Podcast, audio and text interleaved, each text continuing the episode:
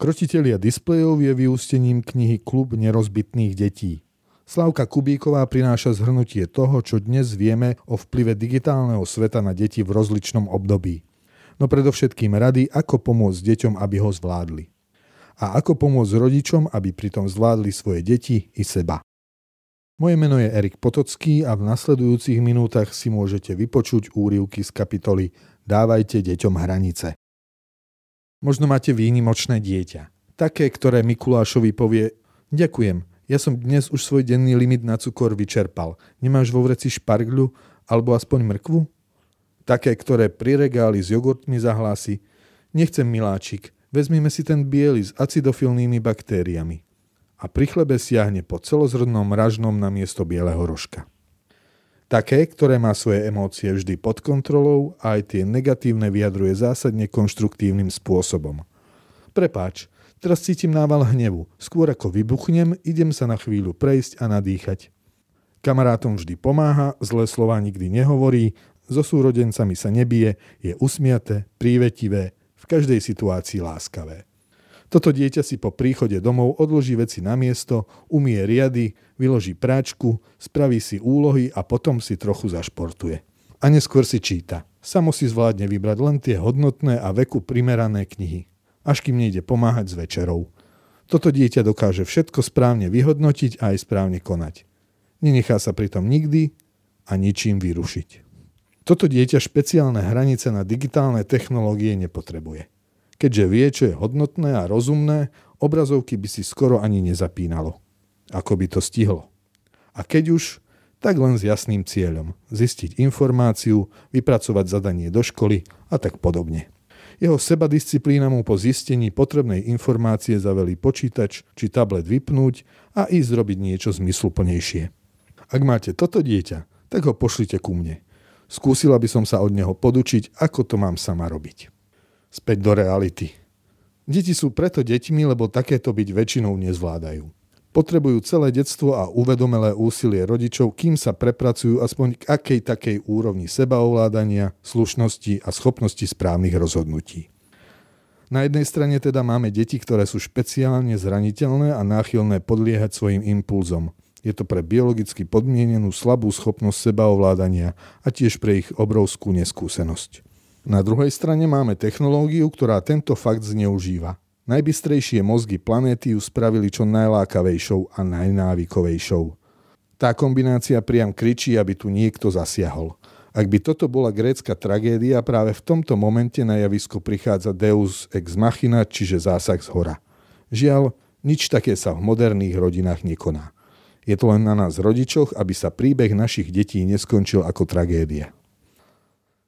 Na čo sú nám hranice? Zas ďalšia námaha pre rodičov, ale oplatí sa.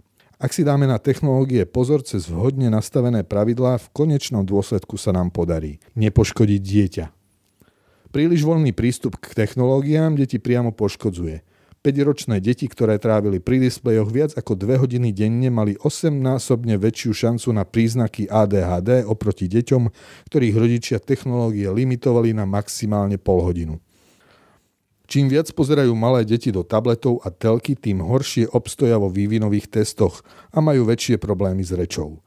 Znížená empatia, zvýšené agresívne správanie, horšie akademické výsledky, to všetko spôsobujú displeje. Odovzdať posolstvo o rizikách. To sú priame efekty. Pri zadávaní hraníc však v pozadí bežia aj iné podprahové posolstvá. O tom, čo je aké bezpečné a na čo si dávať pozor – Dieťa nenecháme skákať do bazéna predtým, ako vie plávať.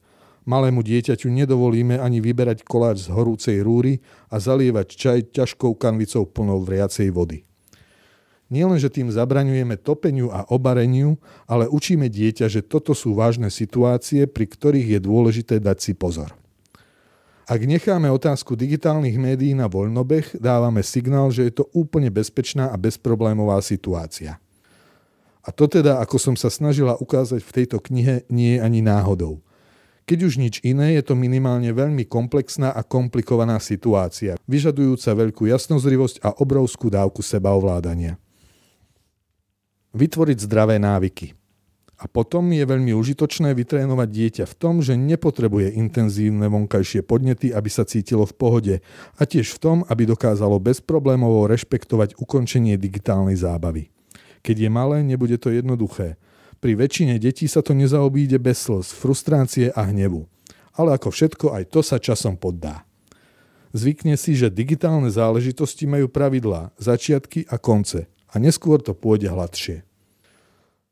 Pri digitálnych pravidlách platí presne to isté, čo pri akýchkoľvek iných pravidlách, ktoré deti učíme. Bez toho, aby sme ich veľmi zretelne a jasne určili a odkomunikovali, to nejde. Minimálne polovica rodičovského achkania, jojkania, nadávania a prevracania očami by zmizla, keby bolo deťom jasné, čo tí rodičia vlastne od nich očakávajú. Raz je to tak, inokedy ináč. Jeden deň rodičia dbajú na to, aby si deti odložili po sebe taniere zo stola, druhý si to nevšímajú. Niekedy vyžadujú, aby si deti do školy strúhali pastelky sami, inokedy im na tom nezáleží. Zmiešané posolstvá prinášajú zmiešané výsledky. Presne tak je to aj pri technológiách. V jeden deň dieťaťu mama niečo dovolí, v druhý to isté zakáže, v tretí príde otec, ktorý vytrhne počítač z elektriky a tablet zamkne na 4 zámky až do stužkovej. A na ďalší deň príde babka s pílkou a kladivom a všetky zámky prelomí. A čo si asi z toho berie dieťa? Má v tom chaos. Prečíta z toho, že dospelí majú akýsi zvláštny problém s počítačmi a tabletmi, ktoré teda jeho osobne dosť bavia. Ale nechápe ani to, v čom ten dospelácky problém spočíva a ani to, či je vôbec reálny. Nie je to náhodou len súčasť rodinného folklóru? Keby sme k obrazovkám pristupovali rovnako ako k alkoholu, čiže všetci dospelí do jedného by hovorili to isté, chaosy v detských hlavách by zmizli. Pokiaľ ide o pivo, víno a iné dospelácké radosti, deti nemajú ani tieň pochybnosti. Na rozdiel od alkoholu sa to v prípade digitálnych technológií zamotáva. Čistý zákaz je nielenže nepraktický, ale v podstate aj nerozumný. V digitálnom svete nie je inej cesty, ako deti postupne zaučať do toho, s čím budú žiť. Naučiť ich brať si z neho to dobré a vyhýbať sa pasciam. A to znamená hranice. Bohužiaľ, určovanie hraníc pri používaní digitálnych technológií medzi populárne praktiky slovenských rodičov nepatrí. V prieskume Slovenského národného strediska pre ľudské práva o kyberšikane sa pýtali deti aj na to, či rodičia nejako používanie internetu obmedzujú. Je to chyba, ktorá deťom škodí. Napravíme ju len tak, že svojim deťom hranice dáme. Pri ich nastavovaní si môžeme pomôcť odpovedou na tri otázky. Kto, čo, koľko. Kto? Je to niečo, na čo sa pri riešení tabletovej otázky v rodičovstve bežne veľmi nemyslí. Ale je to, hádam, to najdôležitejšie. Predtým, ako začneme rozpitvávať detaily pravidiel hry, potrebujeme si definovať, kto je majiteľom ihriska. Základným nastavením má byť, že je to vždy rodič. Ste to vy, tí veľkí a zodpovední, ktorí tie digitálne technológie vlastnia a teda o nich rozhodujú. Rozmýšľajte o sebe ako o absolutistických mediálnych panovníkoch, so všetkými právami. Nielenže tie tablety, počítače, mobily vlastníte, nielenže nesiete zodpovednosť za svoje dieťa, ale oplývate aj kvalitnejším kritickým myslením a väčšími skúsenosťami, ktoré vám umožnia robiť o mnoho lepšie digitálne rozhodnutia ako neskúseným a nezralým deťom. Na veci nič nemení to, že vaše dietko vie tablet lepšie ovládať. To, že niekto dokáže rýchlo postnúť selfie na Instagram, neznamená, že rozumie tomu, ako dlho je pre ňoho vhodné na tom Instagrame vysieť. A potom vyriešiť túto zradnú oblasť výchovy je veľmi náročné samo o sebe. No ak nemáte s deťmi veľmi jasne nastavené kompetencie v zmysle, že ste to vy, kto tu bude kráľovať, je to takmer nemožné. Utopíte sa v denných bojoch o ovládač a nekonečných hádkach. O tom, že tá hororová hra je pre prváka naozaj nevhodná – o tom, že youtuber Gogo nie je najlepší morálny vzor pre 8-ročných. Alebo o tom, že pre šiestačky existujú aj zdravší konverzační parťáci ako 50-roční úchylovia, ktorí internet považujú za výborný priestor na realizovanie svojich sexuálnych fantázií. Samozrejme, absolutistická nadvláda neznamená, že deti si nikdy nemôžu nič vybrať a o ničom rozhodnúť. Monarchie fungujú dobre vtedy, keď majú múdrych vládcov – a tí chápu, že aj detské názory sú relevantné a je dobré ich zohľadniť. Cieľom panovania nie je vyžívanie sa v moci, ale to, aby sa malý princ či princeznička postupne osamostatnili a sami zvládli vo svojom mediálnom kráľovstve múdro žiť. Dobre fungovať v digitálnom svete je ako balansovať na lane. Dá sa to, ale nie je to jednoduché a neustále hrozí pád. A nikto sa to nenaučí tým, že si natiahne lano do 10-metrovej výšky a rovno na prvý šup sa naň vyhupne. Aby sa to človek naučil, potrebuje najprv na všeličom popracovať. Zlepšiť celkovú fyzickú kondíciu, vycibriť zmysel pre rovnováhu, vymakať koordináciu svojich končatín. Všetko zručnosti, ktoré sa dlho trénujú, zo začiatku na sucho. Postupne a pomaly môže človek vkročiť na lano, ale najprv na také, ktoré je len kúštik nad zemou a až keď to ovláda dokonale, až vtedy si trúfne na dlhé lano natiahnuté vysoko. Tak je to aj s digitálnymi médiami a otázkou kto. Zo začiatku to musí mať pod kontrolou tréner a až postupne, ako dieťa dozrieva a zlepšuje si svoje schopnosti, môžeme zverenca púšťať do tohto sveta viac a viac samostatne. Otázku kto môžeme pre jednotlivé vekové kategórie zodpovedať takto. Bábetka a predškoláci 0 až 6 rokov. Toto je vek, v ktorom položíte základy svojho zvrchovaného panovania. Deti potrebujú pochopiť, že kľúče od miešačky vlastnia rodičia. Čiže každý konzum médií by ste mali potvrdiť svojim rozhodnutím, dĺžku i obsah. Pre deti to znamená naučiť sa tento súhlas si za každým vypýtať. Platí, že tablet, mobil a ovládač od televízora patria do kompetencie dospelých a deti na ne nemajú čo sami siahať. Keď sa o to pokúsia, zastavte ich. Pokojne im vysvetlite, že je to váš mobil. Nech vám ho vrátia. Pri najmenších drobcoch, ktorých ovláda neprekonateľná túžba všetko chytať a ochutnávať, bude nutné uložiť elektroniku mimo dosahu. Ale keď konzistentne od malička dávate deťom odkaz toto je dospelácka vec, časom to začnú rešpektovať a prestanú si mobily a iPady svojvoľne brať. A to aj keď budú na očiach. Presne tak, ako sa naučia, že nemajú piť z vášho vína a kávy.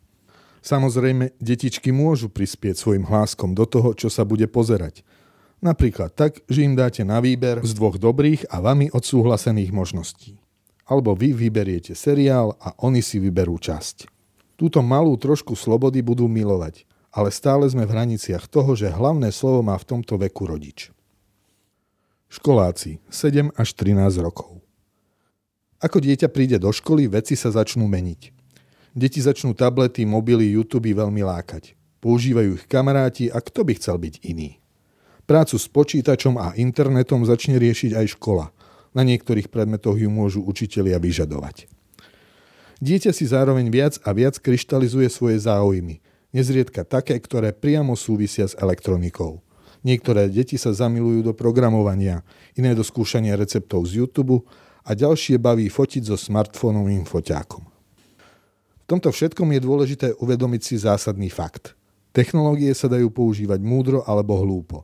Ale keď ideme na podstatu, ani v tomto veku deti technológie žiadnym zásadným spôsobom k životu nepotrebujú.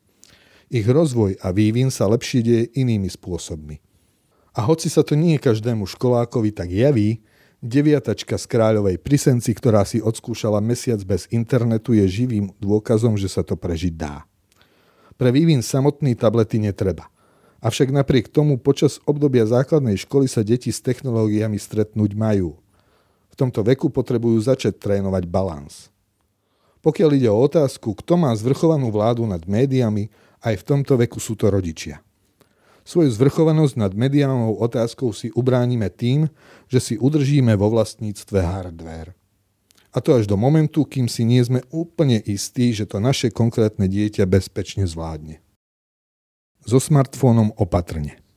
Zvyklo to byť v tretej, štvrtej triede. Dnes sa to však posúva už do prvej, druhej. Otázka. Tá zásadná otázka. Kedy dostanem mobil? Kladná odpoveď rodičov sa posúva do čoraz nižších ročníkov. Podľa prieskumu agentúry 2 Muse vlastní mobil 70% 6-ročných detí. V desiatich rokoch ho už má takmer každé slovenské dieťa. No to sú vekové obdobia, keď deti zla napadajú. Šance ustať to sú mizerné. Veď ako by mohlo malé dieťa samo zvládnuť sofistikovanú podprahovú návykovosť a všetko to temné, čo sa na nete deje. Hejty, sexting, kyberšikanu. Nehovoriac o neviditeľných následkoch, ktoré si deti nemajú ako ani vyhodnotiť, ani sa im ubrániť. Zlé návyky mozgu, oslabenie vôle, fragmentovaná pozornosť, nárast osamelosti a oslabenie schopnosti vytvárať dobré vzťahy. V Čechách v čase písania tejto knihy bežalo natáčanie dokumentu, v ktorom tvorcovia odhaľujú sexuálnych predátorov. Sú to desivé príbehy. V rozhovore pre denník N režisér opisuje, ako vytvorili na serveri lide.cz falošný profil 12-ročného dievčaťa. Počítač sme zavreli a čakali sme, že v priebehu týždňa nášmu profilu napíšu nejakí štyria chlapi. Medzi tým som odišiel na pár schôdzok a keď som ten počítač po 5 hodinách otvoril, bolo tam 86 žiadostí o priateľstvo alebo kontaktov, ktoré jej písali, posielali penisy alebo navrhovali spoločnú masturbáciu – Autori tvrdia, že podľa výskumov má skúsenosť s tým, že im niekto streamuje masturbáciu 27% českých detí. Je možné, že tá štatistika je trochu mimo. A je možné aj to, že na Slovensku sú čísla iné. Poďme sa na ne pozrieť.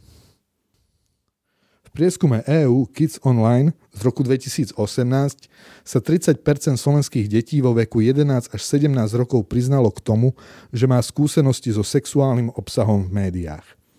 Každé desiate dieťa dostalo takýto obsah cez správu na mobile. Juraj Holdoš, ktorý spolu koordinuje tento prieskum za Slovensko, hovorí, že čísla môžu byť v dôsledku metodológie mierne podhodnotené. To by vysvetľovalo, prečo v prieskume inej agentúry z roku 2012 vyšlo, že až 42% detí vo veku 8 až 11 rokov pozeralo vulgárne filmy s erotickým obsahom. Vo vekovej kategórii 12 až 15 rokov to bolo až 57% detí. A to sú deti, ktoré sa v dotazníku priznali. Je možné, že tam bude ešte skrytá skupina, ktorá sa nepriznala. Nech už je to percento akékoľvek, je jasné, že to nie je žiaden okrajový jav. Ani zďaleka nie.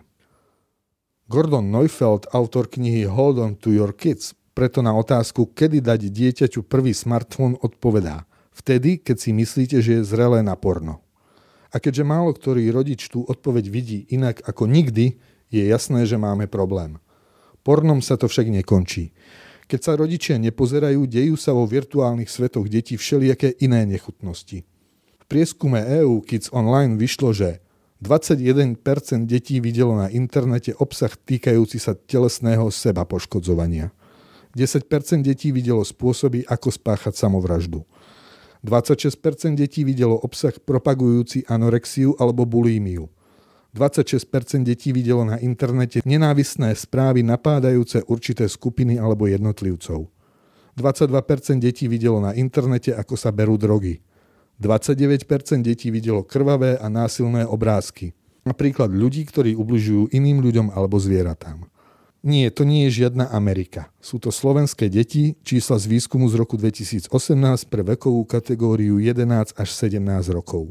Marek Madro z internetovej poradne ipečko.sk potvrdzuje, že na slovenskom Facebooku funguje približne 100 skupín propagujúcich samovraždy, anorexiu a seba poškodzovanie. Niekto si môže povedať, no a čo, keď dieťa niečo uvidí? Ešte z toho nezomrie.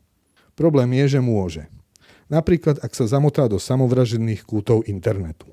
Vedci totiž vravia, že samovraždy sú nákazlivé. Je to zvláštny fenomén. Po zverejnení toho, že sa zasamovraždila nejaká osoba, napríklad celebrita, narastie počet ostatných samovražd. Keď sa napríklad zabila Marilyn Monroe, stúpla podľa jednej štúdie miera samovražd v USA o 12 Marek Madro opisuje svoje skúsenosti s deťmi, ktoré sú závislé od sexu. 20-roční nám píšu o tom, že sa celé roky trápia so závislosťou od pornografie a o tom, že nie sú schopní sexuality so svojimi partnerkami. Ak má mladý človek prvé sexuálne skúsenosti odkúkané z porna, znamená to, že tie podnety sú pre ňoho zásadnejšie ako reálna skúsenosť.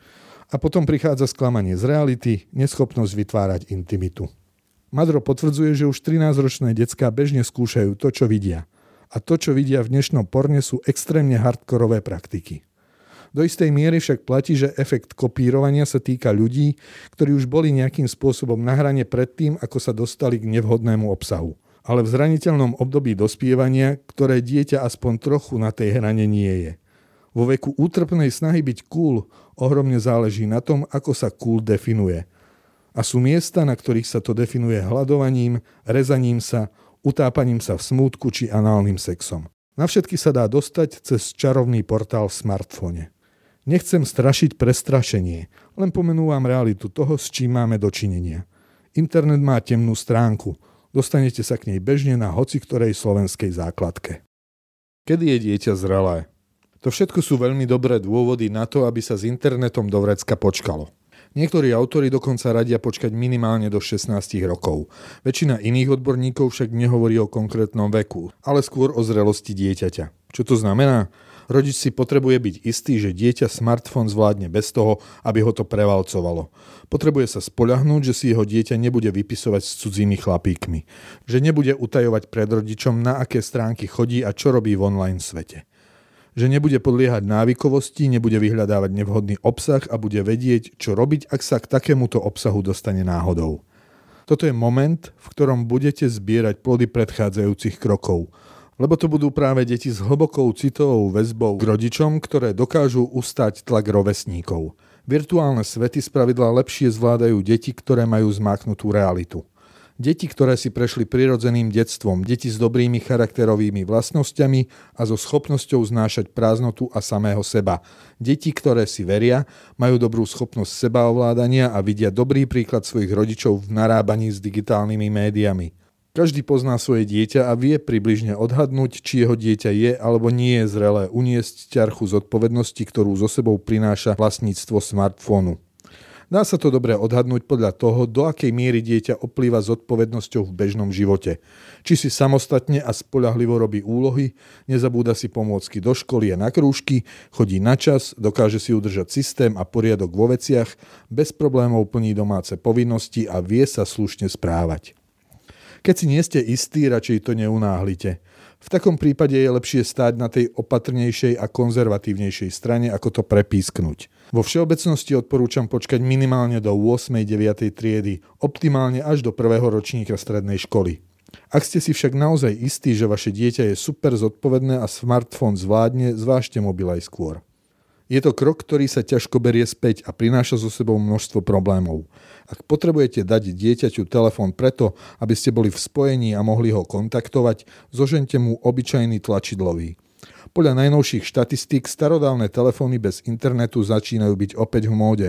Zrejme preto, lebo viac a viac ľudí začína rozumieť rizikám spojeným s neustálým prebývaním vo virtuálnych svetoch. Barbara Okruhľanská, ktorá prednáša rodičom o tom, ako si s digitálnymi médiami poradiť, radí. Pri deťoch na prvom stupni odporúčam rodičom učiť deti čakať. Nedostanú všetko hneď. Musia čakať na plavecký kurz, prvé sveté príjmanie, stužkovú či vodičák. Musia čakať aj na prvý mobil. Keď dostanú prvý tlačidlový, ohrnú nosom, ale motivovala by som ich, že keď zvládnu pravidlá, na ktorých sa doma dohodnú, neskôr dostanú lepší mobil. Prináša to pravda, že ten problém, že dieťa bude outsider. Nie trochu, ale dosť. Používanie smartfónu sa medzi deťmi rozšírilo za posledných pár rokov tak rýchlo ako oheň v austrálskom buši. Ešte v roku 2010 internetovala cez mobil len tretina detí. O 8 rokov neskôr používajú smartfóny takmer všetky deti vo veku 11 až 17 rokov. Dostalo nás to do kruhu. Všetci to robia, lebo to všetci robia. Ak to niekto nerobí, je mimo a preto to radšej začne robiť ale mnohokrát v dejinách sa už potvrdilo, že niečo bolo nerozumné a nesprávne, hoci to robili všetci. Otroctvo, verejné popravy, nenávisť k Židom, kokain, fajčenie. Mám podozrenie, že dávať školákom do rúk nekontrolovaný prístup k pornu je z podobnej kategórie. Problém outsiderstva by sa však dal odstrániť, keby sa epidémiu digitálneho ošialu už v takom nízkom veku podarilo aspoň trochu okresať. Myslím si, že to bude vyžadovať pár hrdinov, ktorí prelomia začarované kruhy, ale nie je to nemožné. Stačí, aby sa dalo dokopy niekoľko rodičov, ktorí by pochopili, že ich deti budú chytrejšie bez chytrých telefónov ako s nimi a vytvorili by opozičnú antikultúru. A možno je tých rodičov už teraz viac, ako sa môže zdať. Lucia Smičeková, pedagogička, ktorá sa venuje aj prednáškam pre rodičov o digitálnych médiách, hovorí keď na prednáškach počujem, ako sa rodič sťažuje, že jeho dieťa by bolo divné, keby nemalo mobil, lebo by bolo jediné v triede, tak poprosím všetkých rodičov, ktorí majú takéto obavy, aby sa postavili. Vždy ich je viac ako tretina, často viac ako polovica. A v tom tkvieta naša stádovitosť a nedostatok odvahy. Bojíme sa, čo by si pomysleli tí druhí. A pritom tých druhých nie je zďaleka tak veľa, ako si myslíme. Vytvoriť protivlnu smartfónovej móde v našich školách nie je vôbec nereálne. Inšpirovať sa môžeme rodičovským hnutím Wait Until 8, ktoré v Spojených štátoch vyzýva takto zmýšľajúcich rodičov, aby sa zapájali a tým zriedili spoločenský tlak na svoje deti. Prečo sa nepokúsiť o niečo podobné aj vo vašej škole, triede či komunite? Medzičasom, kým dieťa ešte nevlastní svoj osobný mobil, nech pracuje na rodinnom počítači alebo tablete tam, kde ho vidíte. Ak nutne potrebuje chodiť na čety, napríklad zisťovať informácie o vyučovaní alebo vypisovať kto vie čo spolužiakom, môže to robiť jednak cez počítač alebo cez váš mobil. Tak to máte pod kontrolou. Či už dieťa má vlastný smartfón alebo nie, základná škola je čas, keď začne používať internet. Pre rodiča je to preto čas, keď by mal začať používať rodičovské kontroly. Sú to softvéry, ktoré umožňujú blokovať či povoľovať stránky, nastavovať časové limity, prepojiť si obsahy na svoj telefón, kde vidíme, čo dieťa robilo. Softvérov existuje na trhu viac. Vybrať a nastaviť ten vhodný bude vyžadovať nejaké googlenie. Ale nie je to nič, čo sa nedá pri troche snahy zvládnuť. Využiť sa dajú aj softvéry, ktoré sú priamo zabudované v telefónoch či tabletoch iOS aj Androidy ponúkajú mnohé funkcie automaticky na svojich zariadeniach. Keď dáme telefón. Keď príde dlho očakávaný a vašim dieťaťom vymodlený moment získania tej vytúženej vecičky, existuje jedna veľmi bezpečná cesta do totálneho prúseru. K telefónu pripojiť nejakú tú 5-minútovú kázeň o tom, že je to rizikové a dieťa má byť zodpovedné a považovať to za vybavené. Laura Markhamová, moja najobľúbenejšia americká expertka na výchovu, odporúča pozerať sa na odovzdanie smartfónu dieťaťu ako na ročný tréningový program. Skrátka, niečo ako autoškola. Dieťa sa potrebuje zaučiť do toho, ako sa mobil používa a prejsť si spolu s vami všelijaké situácie, ktoré v digitálnom svete nastávajú. Až keď vidíte, že to zvláda, môžete sa postupne stiahovať do úzadia. Laura Markhamová odporúča – zo začiatku hovorte s dieťaťom o tom, ako používa mobil každý jeden večer. Prezrite si spolu s ním jeho telefonáty a SMS-ky, aké aplikácie použil. Spýtajte sa ho na to, aký má pocit z telefónu v ten deň. Zmenilo sa niečo v jeho živote tým, čo videlo na mobile? Aj keď už má dieťa telefón dosť dlho, odporúčam rodičom vyhradiť si právo náhodne skontrolovať správy.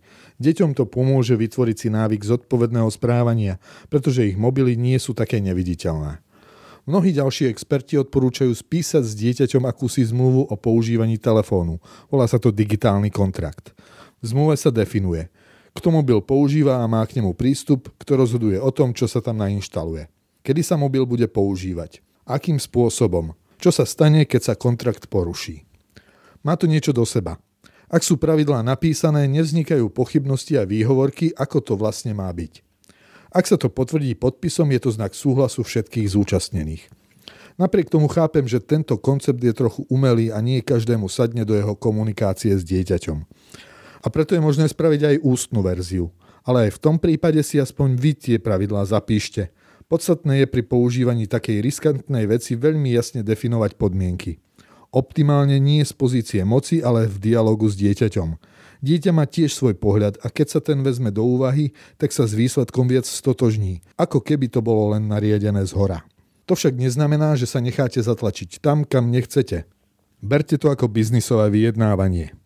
Stanovte si hranice, za ktoré nejdete a v rámci debaty hľadajte riešenie, s ktorým budú spokojné obe strany. V prípade, že sa to v niektorom bode nie úplne dá, uplatnite svoj názor, keďže zvrchovaným mediálnym vládcom ste stále vy. Do digitálnej zmluvy, či už písomnej alebo ústnej, odporúčam presadiť pravidlo, že rodič pozná heslo k telefónu a má právo ho skontrolovať. Odkomunikujte si to takto s deťmi na začiatku, aby vedeli, ako sa veci majú. Ale v záujme zachovania dôvery je dobré toto právo využívať len v naozaj opodstatnených prípadoch. Pri mladších a nezrelších deťoch to zo začiatku bude dôležité pre prípady námatkovej kontroly – v prípade starších detí len ako poistka, keby prišlo k nejakým problémom. Tínedžeri 14 až 18 rokov. Toto je vek sociálnych sietí a teda to, čo by malo vaše dieťa zvládnuť, je naozaj dosť náročné. Fungovať zodpovedne v džungli sociálnych sietí internetu tak, aby sa nikomu nejako neoblížilo. Ani jemu, ale aby ani vaše dieťa neubližovalo ostatným. Čo sa týka konečnej zodpovednosti za mediálny život dieťaťa v tínedžerskom veku, bijú sa tu dva princípy. Jedným je, že za tohto mladého človeka máte stále zodpovednosť. Aj ten telefón, ktorý už v tomto veku má, je v podstate váš. Kúpený a platený vami. Druhým princípom je, že toto dieťa už prestáva byť dieťaťom a je na odchode. Potrebuje mať svoj svet, ktorého podstatou je, že tam starci nestrašia. Zároveň potrebuje súkromie. Invazívne zasahovanie, čítanie súkromnej korešpondencie či denníkov, to sú všetko praktiky, ktoré výrazným spôsobom narušujú dôveru medzi dieťaťom a rodičom. Ako teda správne vybalansovať slobodu a zodpovednosť? Je dobré pozerať sa na tento vek ako na čas prvých skúšobných jazd. Na začiatku sme čo najviac pri dieťati. Sprevádzame ho jeho iniciáciou vo svete sociálnych sietí. Potrebujeme vedieť, čo robí a či sa dokáže správať na internete zodpovedne a len vtedy, keď vidíme, že je to v pohode, postupne to viac a viac nechávame iba naň. Niektoré deti však z rôznych dôvodov budú potrebovať pomoc a dohľad na dlhšie obdobie. Zistíte to podľa toho, že s mobilom sú stále spojené nejaké problémy.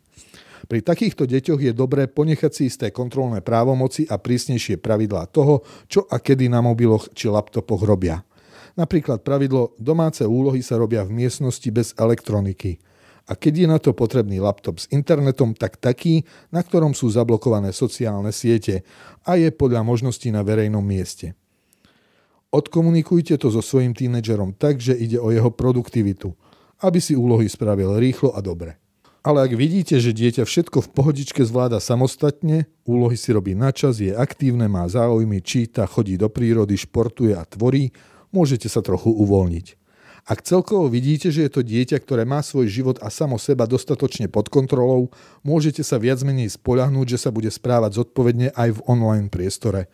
A že ak sa niekde niečo trošku vymkne z rúk, toto dieťa to dokáže ustať. Bez ohľadu na to, či je dieťa také či onaké a potrebuje spolujazca alebo už nie, v tomto veku je kľúčové slovo dôvera. Je to čas žatvy. To, čo ste od malička siali a polievali, pleli a okopávali, sa teraz ukáže. Ak má vaše dieťa s vami kvalitný vzťah plný dôvery, ak je presvedčené, že ste na jeho strane, môže vám všetko povedať a neodsúdite ho. Ak máte vytvorené rituály, aby sa tieto rozhovory aj naozaj udiali, tak ste vyhrali. V takomto vzťahu by dieťa nemalo mať problém ukázať vám samo od seba, na aké stránky chodí, s kým četuje a čo sa deje na jeho sociálnych sieťach. Ak medzi rodičom a dieťaťom vládne naozaj veľká dôvera, dieťa povie rodičovi aj svoje najhlbšie tajomstvá o svojich láskach a rozchodoch a všemožných iných tínedžerských problémoch. Keďže ste dieťaťu na blízku, viete dosť presne odhadnúť, čo sa s ním deje a či ho náhodou niektorý z aspektov digitálnych rizik neničí. Či to nepreháňa, či sa nedejú v četoch veci, čo sú za hranou, či tam neprebiehajú nejaké nebezpečné známosti, či sa nezamotáva do pochybných názorových bublín. Ak sa čokoľvek takéto deje, treba riešiť danú konkrétnu situáciu. Dobrý vzťah pôsobí ako impregnačný sprej na topánky. Každé dieťa bude zrejme trochu experimentovať, s tým treba rátať. Ale také, ktoré v sebe nenosí bezodnú vzťahovú dieru, nebude mať sklony k vážnym únikom. Je jasné, že pri intenzívnej povodni ani najlepšia impregnácia stačiť nebude. Minimálne však premokanie spomalí a rodič získa čas zasiahnuť. Popri imunite, ktorú pre tínedžera predstavuje kvalitný vzťah s rodičmi, je druhým ochranným pilierom v tom krehkom období dobrá partia. A o tej je na mieste rozmýšľať strategicky a podľa možností včas. Je preto žiaduce nenechať na náhodu výber školy, krúžkov a voľnočasových aktivít.